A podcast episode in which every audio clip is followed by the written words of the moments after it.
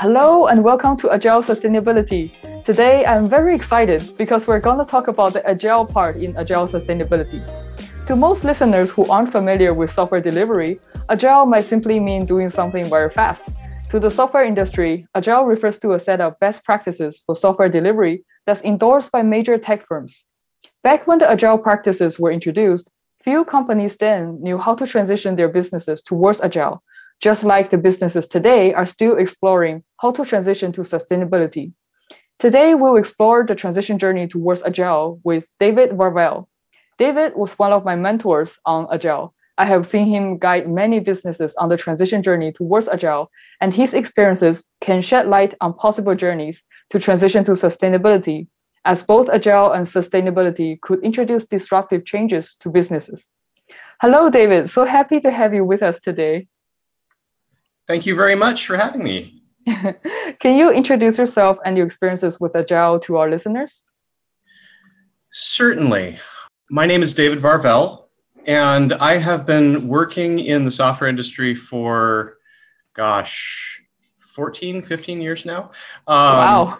I had I had my own startup in university, and then I went on to work with a number of other startups. I worked for the first group coupon company in Japan named Piku. It was a very interesting experience, and I learned a lot about Scrum there and certain agile methodologies that were very popular in uh, in Europe at the time because we had a great European agile coach. And my next job was working for Indiegogo, and I took a lot of those lessons that I'd learned in Japan and tried to apply them in Silicon Valley and make an agile team from the ground up. I learned a lot there about what worked and what didn't. We actually started with a Scrum methodology and then took away the Scrum and moved to a more Kanban and then went back to Scrum at one point. And we, we learned a lot along the way. After a while, I moved to a consultancy, Pivotal Labs. Pivotal Labs is one of the oldest agile consultancies in the world. Pivotal Labs got founded by yeah. Rob Mee, and Rob was very involved with a lot of early early leaders in the agile movement. He was working with people like Kent Beck and Martin Fowler and other luminaries of the time. I spent bit over seven years with Pivotal Labs, so I was just an engineer who was working in an agile way, sitting next to other people. And we were continuously swapping people on teams and working with different people. So I got to, to see these practices applied on a bunch of different software products and a bunch of different domains. I got to see a lot of different companies try to apply these methods to their problems. And that was amazingly educational. So, from your perspective, why do you think the agile practices become popular in the software industry? What are the benefits of adopting agile?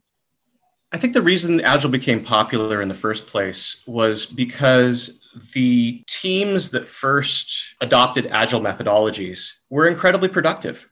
The Agile Manifesto was written, I want to say, around the year 2000. I forget the exact date, but you had some really amazing people involved with the creation of the Agile Manifesto. You had Kent Beck, you had Martin Fowler, you had these you had these people who were really, really good at building software and really understood the core principles of agility. They built some amazing software, built some amazing teams using these principles and using these new methodologies like extreme programming. And I think people saw the results, they saw this great software, they saw these teams that were moving very quickly, then tried said, we want this benefit too. And there was an explosion of, of different methodologies, coaches, people trying to get some of that magic. I think it's really important to define what the magic is with Agile because I think that's very deeply misunderstood. People often think that Agile software development is about delivering software more quickly. It's in some way they think it's like it's like typing faster. just going to deliver the same thing in half the time. And that's really not what agile software development is about at all. Agile software develop- development is about getting value to your customers as quickly as possible. And that means breaking your problems into really small chunks. It means listening to your customers and getting feedback and responding to that feedback very, very quickly and shifting course on a regular basis so that you can get to value as quickly, quickly as possible. People ask me, what does agile means to me? And I always respond, I like the dictionary definition. Agility is the ability to change direction quickly. And by ch- being able to change direction quickly, you can create fast feedback loops that get you to value faster. What do you think that capability of delivering value faster is important in the software industry? There's two big risks that you take when you have a classic waterfall software project where you define all the specifications and then you build that thing and then you release it when it's done.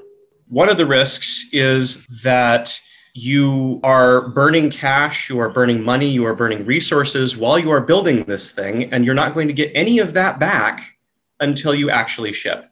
The other risk is that when you do finally ship, you might deliver that some you might deliver something that people don't actually want.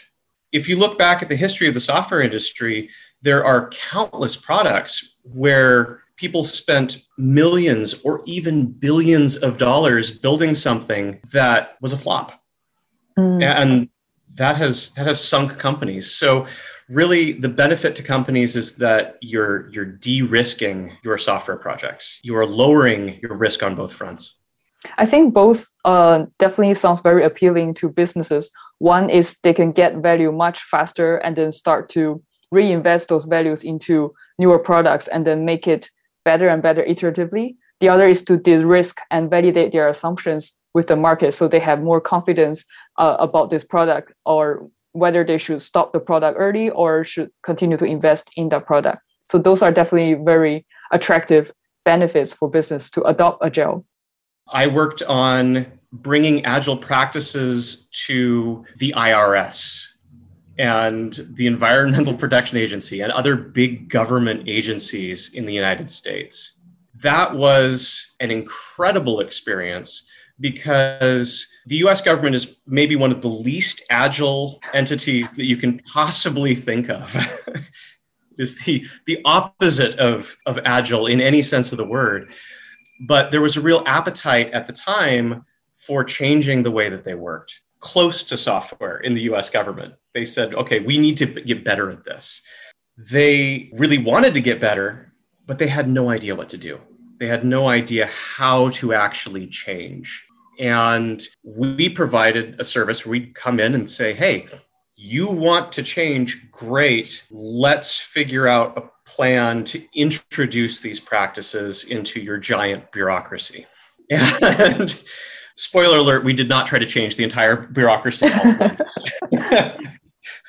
we would we would take a, a, a little piece and carve out this little bubble where we could build something in an agile way and then demonstrate that these techniques worked, that these this philosophy worked. Mm. Um, and we managed to ship some really cool software. We managed to build a, a website that is used by millions of Americans today uh, to check and see how much they owe the IRS or how much the, the IRS thinks that they owe. and we got to build a, a lot of different things that had huge reach and we were able to do that with very small teams in a much more aggressive time frame than usually government software is delivered in you know usually the us government would, would deliver software over the course of years mm. and we were able to build something in the course of months wow. and actually get into the hands of americans yeah i think that sounds amazing. And uh, it also sounds like you had a lot of experiences practicing agile yourself and also helping other businesses to adopt the agile practices that at first seem very remote to them that they're not very familiar with how uh, how agile practices would work. Then what are the challenges that you see that when business are adopting agile they go through? I think the, the hardest part about adopting agile is letting go of confidence. And confidence. Confidence yes. And there is a an idea that a lot of people have that if I just plan hard enough if i just think hard enough i can plan for the future and i can control the outcomes of my software development and a lot of people fail at this. It's, it's impo- almost impossible to actually consider all of the possible outcomes, all of the edge cases, all of the things that could happen. And when a software project has problems, people think, oh, I just didn't plan hard enough. I didn't think hard enough up front. If I had just thought harder, then I could have foreseen this and I could have controlled the future. And while you have that plan and you're following that plan, you have confidence that I it's a good plan. We talked about it, we had all of the meetings, we vetted this plan, we talked to industry experts. This is following best practices. It's a solid plan. I am confident in this plan. Agile as a mindset says let you need to let go of that.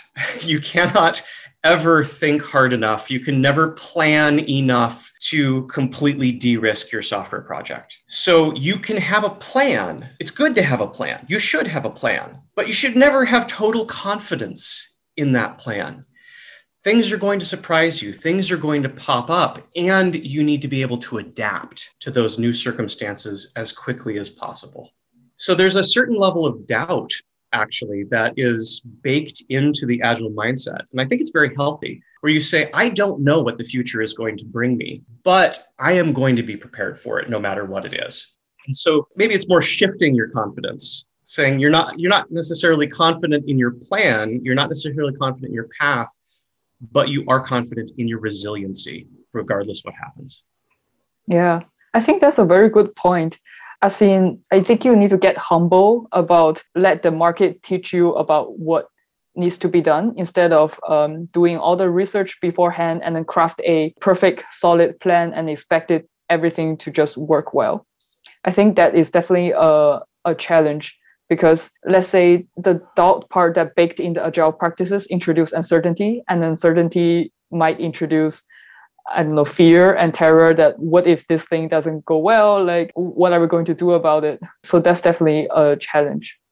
I think just now you also briefly mentioned the mindset shift of shifting the confidence from crafting a perfect plan to shifting the confidence of if certain things happen, if there are outcomes that are unexpected, I would be confident on the team that will take care of this outcome and then build on top of it. So what are the other mindset shift that you see in businesses when they adopt agile besides that shifting in the confidence?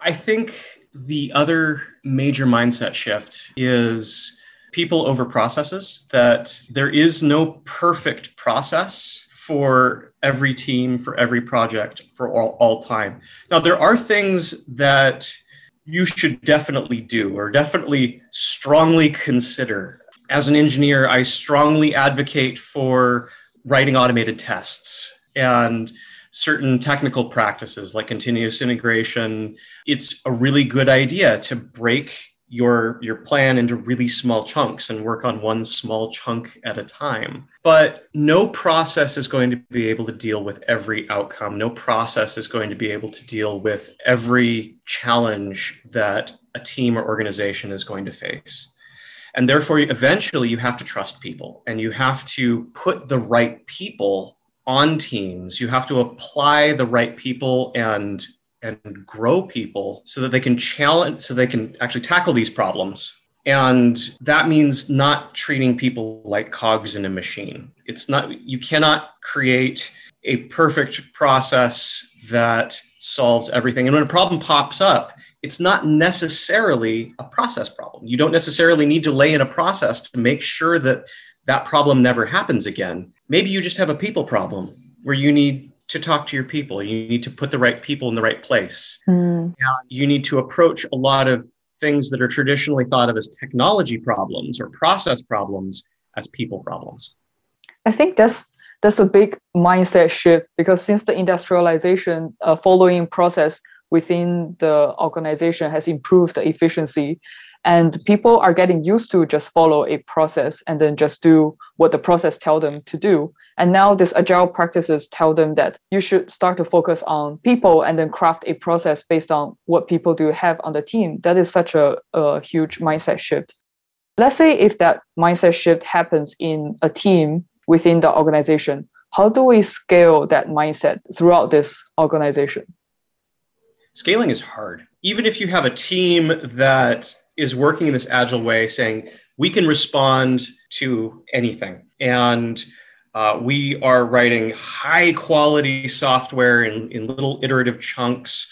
We are talking to our customers regularly. We are getting feedback from the market and we're responding to that feedback in a very rapid fashion. If you have a team that is working in that way, and then you drop them into an organization where they are surrounded by teams that are not working in that way, that are writing big requirements documents and going through through a step-by-step process where they develop and then there's a testing phase maybe UAT and then sign off and release and all of these these non-agile ways of thinking they'll just be swallowed. There'll be a huge amount of organizational resistance and the peer pressure is going to be amazing there your, your your little team will not survive. Mm. therefore in order to scale agile within an organization that is not agile you actually need to create a safe space. You need to create a space where you can have these practices grow and you can learn how these practices work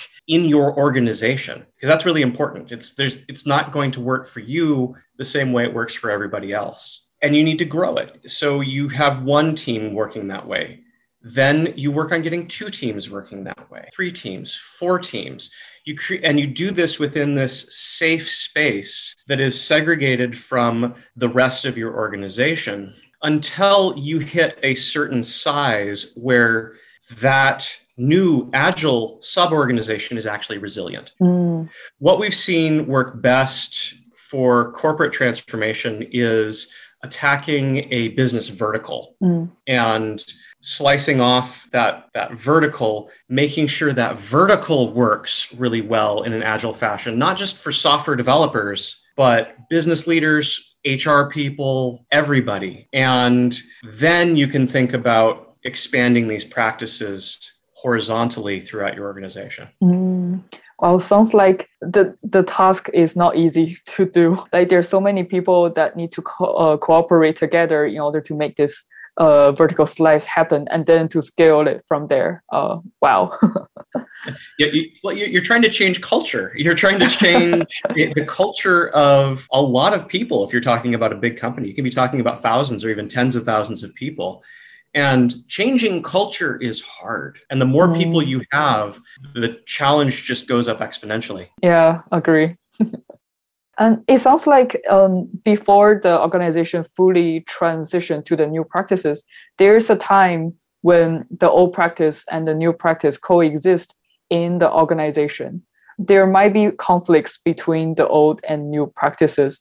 How do you suggest uh, organizations can balance those conflicts?